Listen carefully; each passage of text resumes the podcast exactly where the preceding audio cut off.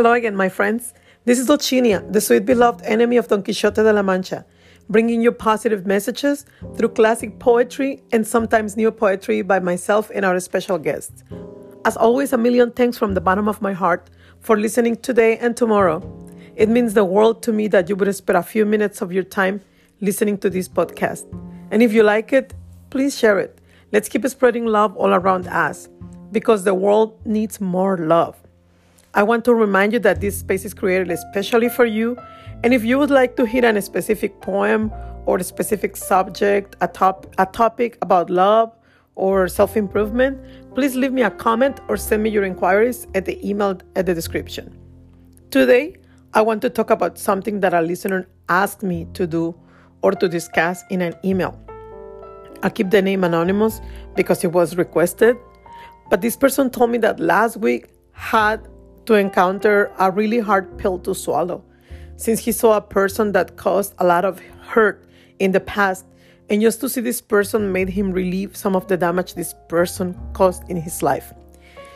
He said he wanted to run away and never see this person again, but he couldn't and had to still say hi and act like nothing happened. Then this person gave me a few details of what happened, which I can't share for obvious reasons. And well, he didn't consent to share publicly. But let me say that by the way he wrote his email, I could tell that it was a heavy load on his heart. Then he asked me how he can forgive this person. It took me a whole week to reply to this person after a week of asking friends, asking a little bit of, doing some psychology research. I asked a good friend of mine, which is a life coach. I asked a counselor and even a priest. Even when you can go to therapy or use one of those mental health apps, there are many factors to the hurt or forgiveness process. When someone gets hurt by another person, and it's known that we are humans and we'll make mistakes, nobody is exempt from getting hurt or hurting someone. And there might be many circumstances that could lead someone to do harm, intentionally or not, whether it was a person you had a deep connection with or just an acquaintance, coworker who hasn't been hurt by the actions or words of another person. Perhaps your partner cheated on you with your best friend, which, by the way, at the end was not a true friend. One of your parents was constantly letting you down when you were a kid. A friend who you trusted and confided a very intimate secret with and told the entire school about it. Or in extreme cases, you probably had a traumatic experience, such as being physically or emotionally abused by someone close to you. And yes, unfortunately, by family members as well. These wounds can leave you with lasting feelings of anger, bitterness, anxiousness, and even vengeance. But be very careful with these emotional traps, because if you don't forgive, you're going back to that victim mentality, and unfortunately, you will end up being the one most affected. And at the end of the day, simply you won't find peace. By embracing forgiveness, you can also embrace hope, joy, gratitude, and happiness ultimately. Forgiveness can lead you to a happier and healthier life. According to a Mayo Clinic study, these are a few of the benefits of forgiving someone. Letting go of grudges and bitterness can make way for improved health and peace of mind.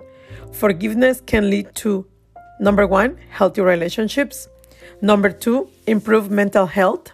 Number three, less anxiety, stress, and hostility. Number four, lower blood pressure. Number five, fewer symptoms of depression. Number six, a stronger immune system. Number seven, improved heart health. And number eight, improved self-esteem. So in conclusion, we need to forgive for our own sanity. We need to step away from that thing that the person did to us and hurt us. Put it in the past and move on. And I know it sounds like I'm not giving the importance that I should to whatever they did to you.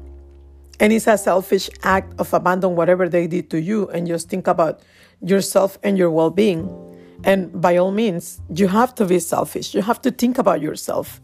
When you don't forgive someone, you voluntarily allow that person to keep hurting you. Literally, you open the door to become a prisoner of their jail, even when you have the key and could just open the door and walk out of that cell. It's being said that there is a gift in forgiveness. Give yourself peace, the peace you deserve by forgiving whoever hurt you. I'm not saying you forget what they did to you.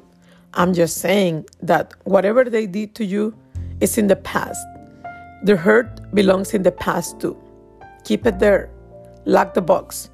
Bury it in the depth of the ocean and throw away the key. Learn to see the offense, harm in a way that doesn't hurt you anymore. See it from outside. Don't relive it over and over. Forgiveness is not for the person who hurt you. Forgiveness is so that the damage caused by that person no longer hurts you anymore. It might sound very difficult in the beginning, but like everything in life, it will end. And the sooner you act on it, the better. Give yourself the chance to love yourself more than anything else, in your life. Self-love, it's possibly most important when you're about to forgive. Why? Because you love yourself enough to not let that person keep bringing you hurt from the past. And I hope you give yourself the gift of forgiving your trespassers. You deserve to be happy. And first of all, I hope you can love yourself as you are. Love yourself as you are. And if you want to change things, do an effort, make the effort to change it.